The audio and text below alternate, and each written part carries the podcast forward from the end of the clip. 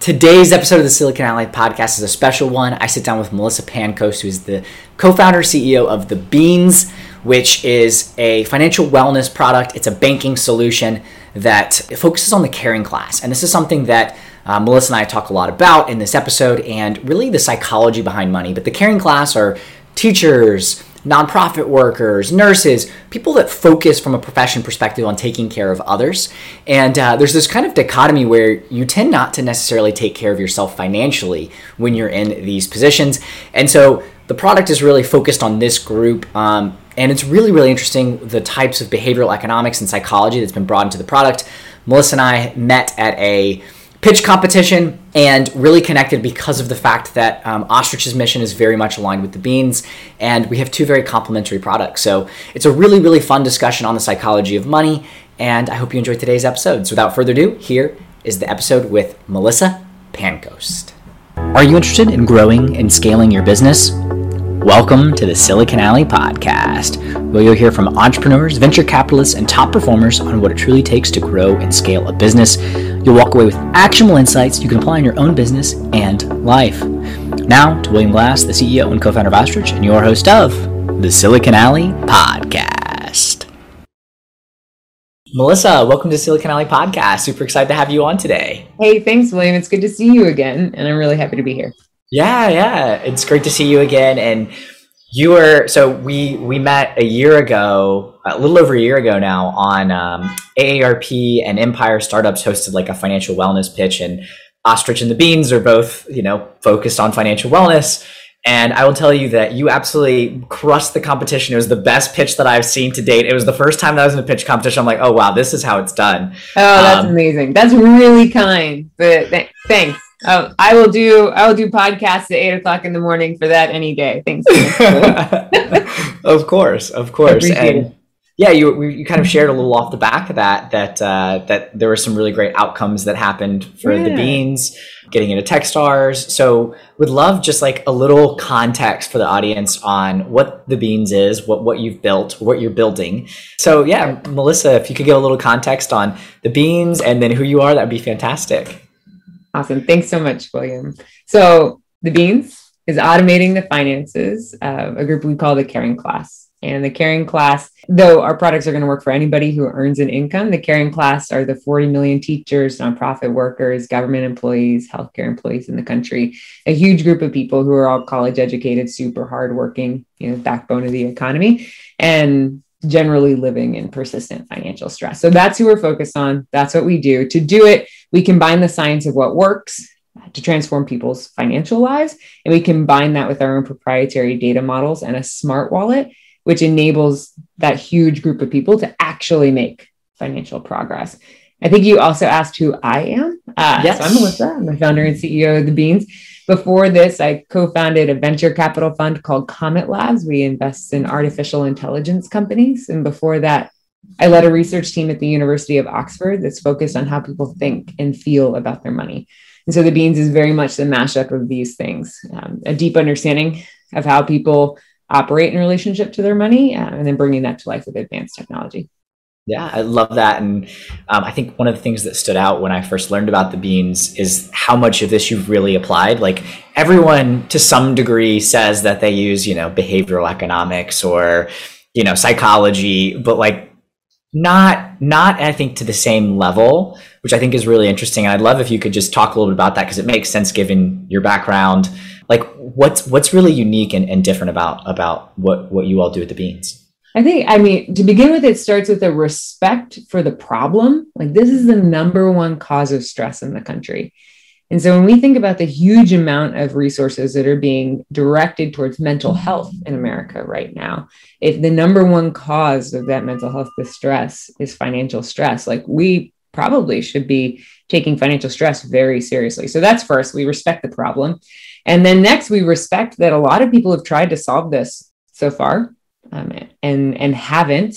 And that put us on a path to just like start from the very, very bottom. And when I say start from the very bottom, we built our own taxonomy and our own data model. And those are behaviorally engineered down to the the language that our audience would use to talk about different transactions. And if you want to talk about like being in the weeds, which William, we could have a whole podcast. Maybe I should do that sometime because I feel like it could take it could take really a really long time. But you know, the the idea there is that the words you use to describe your transactions actually impact how you feel about that transaction. Particularly importantly, if you feel like you even spent any money and so, like, we really want to get that part right because you need to feel like you spent that money. Um, so, you know, on the one hand, uh, you like can feel that that joy that uh, you know, like actually soak it in, and then on the other hand, um, maybe you don't feel the need to spend quite as much elsewhere. So, yeah. So from the very bottom, we built our own data model and went up from there. And then the other side of it is that we we know that things like financial literacy do not work been clearly proven doesn't work. That's scary in a country where we have financial literacy month, right? This is the biggest public health crisis in the country, and we are like really far behind in how we're how we're approaching it. So you uh, mean like all this legislation that's coming out of like Florida and Georgia and all these other states that are now requiring it? Yeah, I mean, there's work? lots of reasons behind that. I mean, you start with the fact that like the average math education in the U.S. is at about the fourth grade level. Like, it financial literacy isn't going to solve the problem. If you do teach people financial literacy, um, it doesn't necessarily stick for a very long time.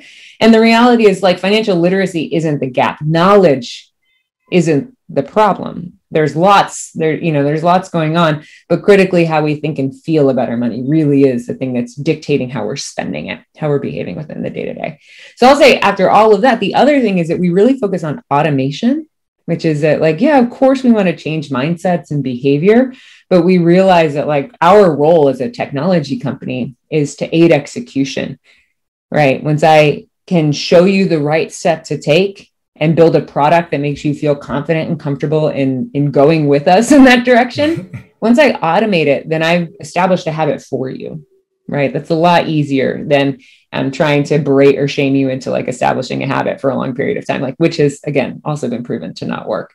So yeah we definitely from soup to nuts has started at the bottom and, and built a, a really different approach to this. And it's out of respect yeah for for the problem and, and how this can actually get solved no, yeah, it makes a lot of sense, and like all these little nudges, right? The automation the nut that nudges you in the right direction, the way that you describe a transaction that nudges you to think and feel differently about your financial life is is really interesting because it's it's show it's been shown to work in other areas. And to your point, like about financial literacy, I, was, totally I love talking to you. I was like, yes, we are both digital health nerds. You're absolutely right and like you just think like okay well there there are things that are working super well super well in the sleep space in the smoking cessation space in insomnia. Before the beans and before comet labs i um i was at a company called sleepio um, which the company is actually called big health.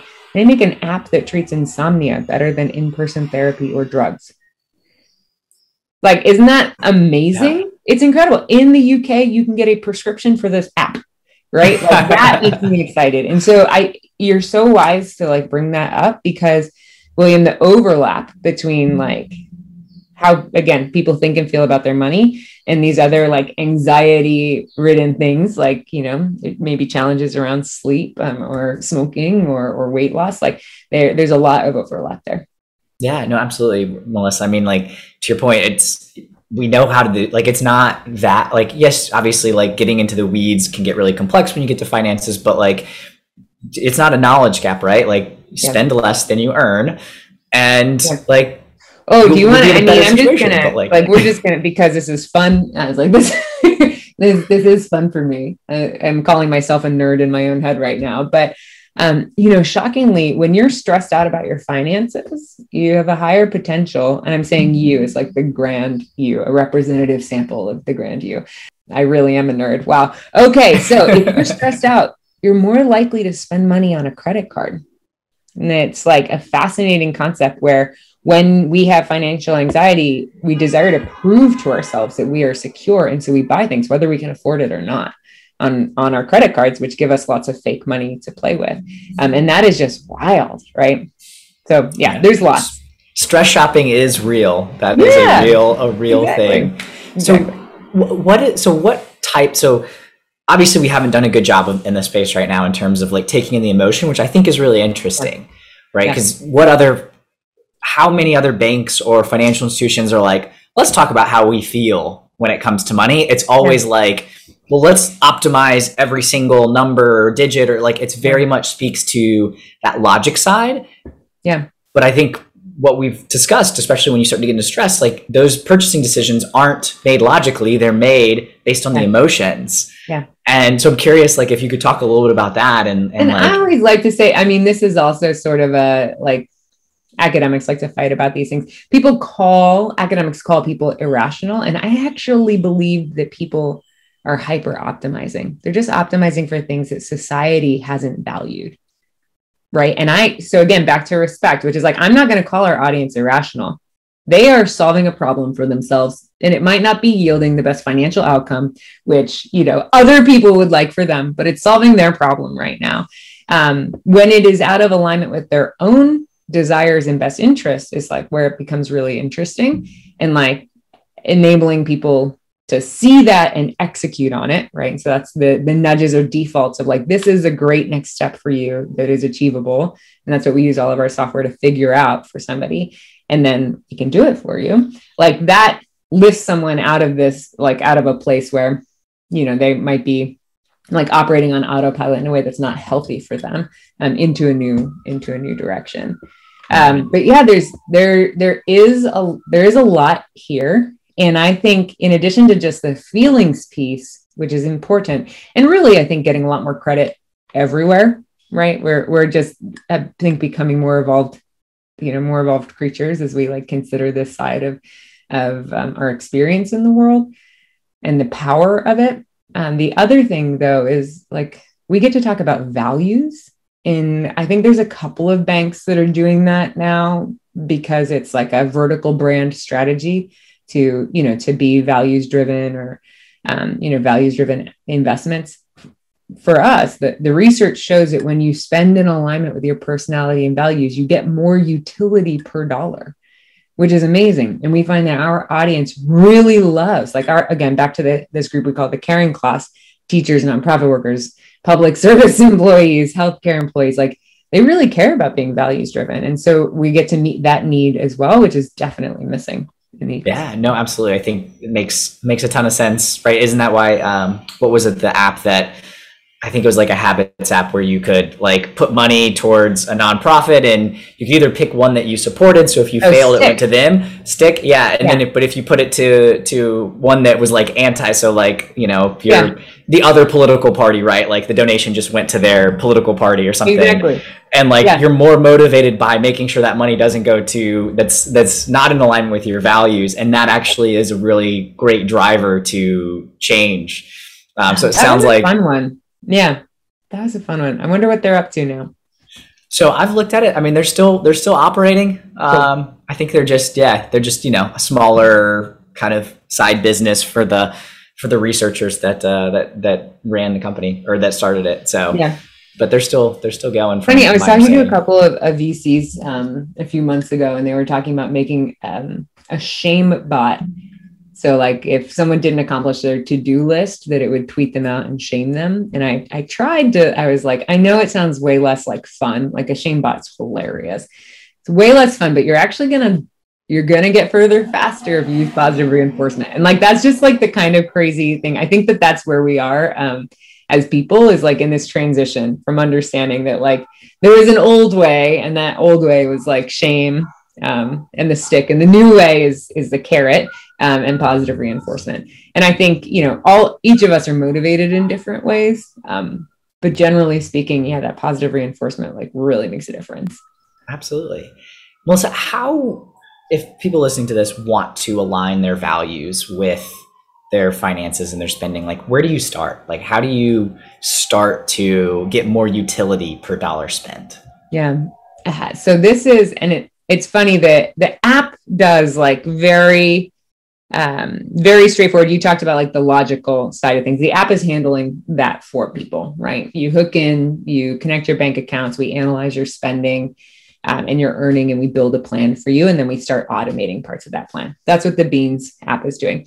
What our community layer is doing, what our content layer is doing, is focusing on these questions. And there's a lot of space for mindfulness for reflection, um, for um, yeah, conversations with other people that reveal to you what your priorities are.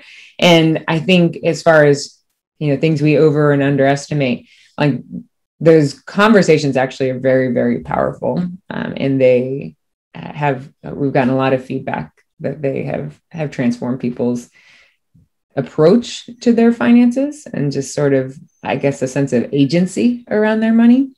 And but we think of it as a form of like really almost radical empowerment if you think that like these people our audience work their tails off to earn this money and they deserve to enjoy it. And that right there is a different a different point of view. And so once you take that thread and follow it it opens up a lot a lot of opportunities. But i would say you know how do you get someone? Like the app you know we ask what the things are that bring you joy. The app can serve it like surface that to you and use positive reinforcement and say like great job right? But we really think that the the mindset shift is going to happen in that community layer.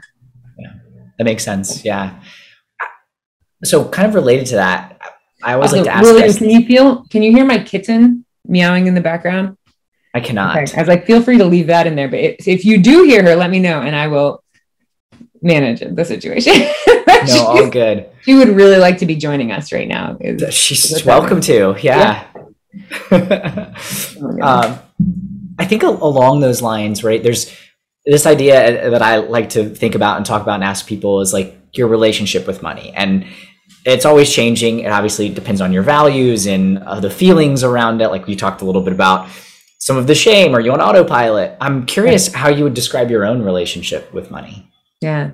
I have evolved enormously in my own relationship with money. I can remember, I mean, there are there are many pieces to this. I was in New York City working as a teacher, and um, I got a ticket for jumping a turnstile in the New York subway because I I was broke, right? I just was like flat flat out of money. Um, and like you want to talk about shame when you're responsible for educating children and you get a ticket for jumping a turnstile in the New York subway, like I felt I felt terrible about that. Um, and feeling, yeah, shame and a sense of defensiveness and privacy around my finances. I think all of that is very different for me now because I appreciate how powerful it is to talk about it.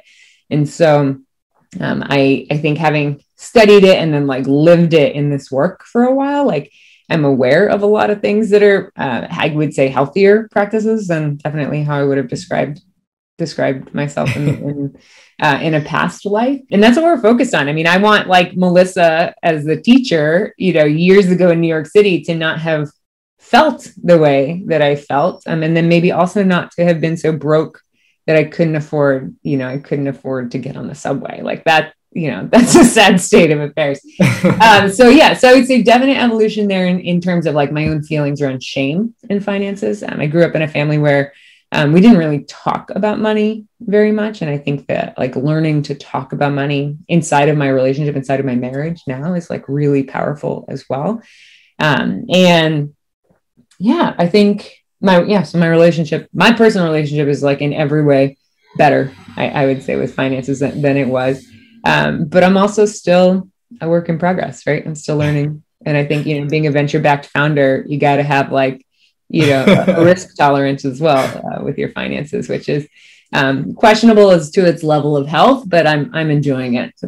Yeah i agree with you on that. Yeah definitely uh definitely when it comes to yeah the the financial decision i don't know that starting a venture backed company or, or starting yeah, a startup is really the best the best uh, best move yeah. in that regard so you really got to have it align with your values in other ways Truly. for it to make financial sense but I, I so I live with a New York City teacher, middle school science teacher, so like Amazing. totally understand um, you know where you're coming from and and and that experience because I've I've seen it. I've seen yeah, it with friends and cowork or coworkers yeah. and things like that. So it really is a challenge, and that's part of the reason why I really like what the Beans is doing, focusing on this community that is so like the caring class, as you say, that's so focused on giving. Mm, mm-hmm. And you know, we know that pretty much every profession that you've listed that works there is underserved, right? In terms of their finances, they're underpaid and maybe not always valued the way yeah. that um, that the work that they do should be in in our society. And that adds a whole nother layer yeah. the financial complexity. It it it really does. I mean, we find in our audience it's it's remarkable, but the desire to put other people first, you know, whether our community is tithing, you know, 10% of their income um, and saving zero to five, right? And and I think tithing is beautiful. Um, I don't want to say don't do that, but I do want to say let's save as much, right? Um, for for your for your future as well. Um, or purchasing things for their own classroom. If you live with a teacher, you see this all the time. I mean, teacher they're they're buying they're buying stuff for their classrooms to decorate them, to outfit them, to supply their students who need things. Um, and it's yeah, constantly putting other people yeah. first. I'm really upset that Dollar Tree went out of business because for science experiments, it was the best place to get affordable materials, and now I'm there's so not a Dollar Tree. appreciative that you're upset so, for yeah on behalf of teachers. Yeah, I, right. So mm-hmm. totally, totally get it. Um, what would you say? You know, we don't always make good decisions, right? We talk, you know, and and yeah. uh, and uh, we kind of hinted it might be some some decisions that might have led to being forced to jump over a, a, a turnstile as a oh, yeah. as a New York City teacher. But what would you say? is one of the maybe not the dumbest, but a a dumb money mistake that you've that you've made? Yeah, it's hard. I, I don't really live a life of regrets. I like really and truly appreciate all of the mistakes that I've made. I would say, and this is um, I bought some GameStop. Like that was kind of a, a, ridiculous and hilarious thing. And we were caught in that like freeze moment. We tried to sell when it was high, and we got blocked by um, by Robinhood. Oh. And I was like, "This is insane." so like that obviously was foolish right like you don't you don't jump into it was fun um, and foolish unfortunately it was it was a safe um, a, a safe and foolish thing to do um, yeah that that definitely is on the list um, and i would say i think that the dumbest thing how unfun an answer is this but like do i wish that I saved more aggressively when I was just fresh out of school. Because I mean, I'm telling you a story about being broke and jumping a turnstile, but like I I was a fairly financially responsible person. I happened to just, you know, spend down to zero every month, which most people in the country do. Um, I didn't spend past it. I didn't carry any debt at that point in my life at all. And I, at some point in the early years, got a retirement account because, you know, because my um, the company I was working for, the nonprofit I was working for, opened up 403bs for us. But what I know today about compound interest, um, clearly the dumbest thing, and it's just for ignorance. I didn't know any better, and so that's the kind of stuff where, like, yeah, if I if I could have been saving in the years from 20 to 30, you know, I would outperform anything I could possibly do at this time, and that's just like a- astounding to me. Uh, but also very motivating because I want to, you know, pass that message on to as many people as I can. Exactly. Yes, it's yeah. part of the inspiration. What about you, William? What's your dumbest money mistake? Oh, I've made I've made a few. Um, yeah? I mean, definitely. I mean, definitely. You know, compounding interest. I feel like you could always, could have always done more on that front. But I was pretty good. I maxed out my 401k every year ah, that I could. Amazing. And luckily, I was in a sales position where like I could control my comp. So like you know, I could, I was, it was rel, I was in a better position. I recognize a lot of people aren't in a position where they even earn enough that they have that opportunity. So that was, that was, anyway, I got off topic there. But, but like, what was the bad, dumb thing? Not what was all the smart things you did, William? Dumb thing? Well, so I, I was living, I bought a, a property in Florida and there was a hurricane that not, uh, like tree that knocked over uh, onto the shed that, that we had. And there was people going around. Everybody had issues, and like there's these random people that were like helping people like cut up the trees and haul them off. And like I looked at the shed and I was like, it probably needs to just be torn down. But they were like, hey, like, do you want us to rebuild this? And I was like, yeah, why not? Like, if you can rebuild it, they're not licensed contractors. Um, ran away with a bunch of money yep. and like should have known better. Is like do a little bit of work and then oh, we need more money to go buy supplies. Right. And I was getting receipts and all that stuff, but like, yeah, they just ran off with uh, so a couple thousand that. dollars, and I had to still get paid to get the thing removed. So that was dumb. Um, that is just, good. That's a hard learned lesson, but I, yeah, yeah, that's so not, that, gonna happen again. Yeah, so that's one. There's I'm there's there's more, but uh, but that one that one has a nice visual element of seeing the, the tree come down Yeah, on a shed. Well, and- and where in Florida is the house? Because I'm born and raised. I'm from Miami and then grew up in Cocoa Beach area, Okay. Island. If anyone is listening from the Indian River area, from Merritt Yeah. Island. so I was uh, Fort Myers, so I was Okay. living in Fort Myers, but I actually went to school in Winter Park at Rollins. So like I'm Wait, did we know this, William? I went to Stetson. I didn't I don't think I, I look at this. Amazing. Amazing. That. Okay. So we went to school like just down the road from each other. Yeah, yeah, that's awesome. Now I want to g- give you some redemption. I kind of teased some good things that I did financially. What is what do you think is one of the best financial decisions that you've made, Melissa? Ooh, best financial decisions that I've made. I think I think moving to the Bay Area is a you know surprising statement to make, but is one of the best financial decisions that I've made.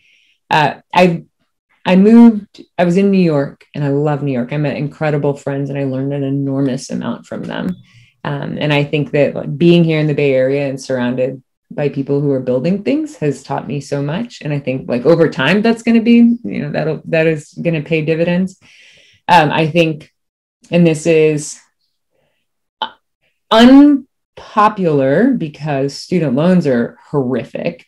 Um, but I think getting getting an education is the smartest thing that I did. You know, and like that people lots of wonderful people are rethinking how we do higher education. And I I love that. Like I want innovation there. Um, but I I really believe in the power of education. And I think that that for for so many people like holds the key.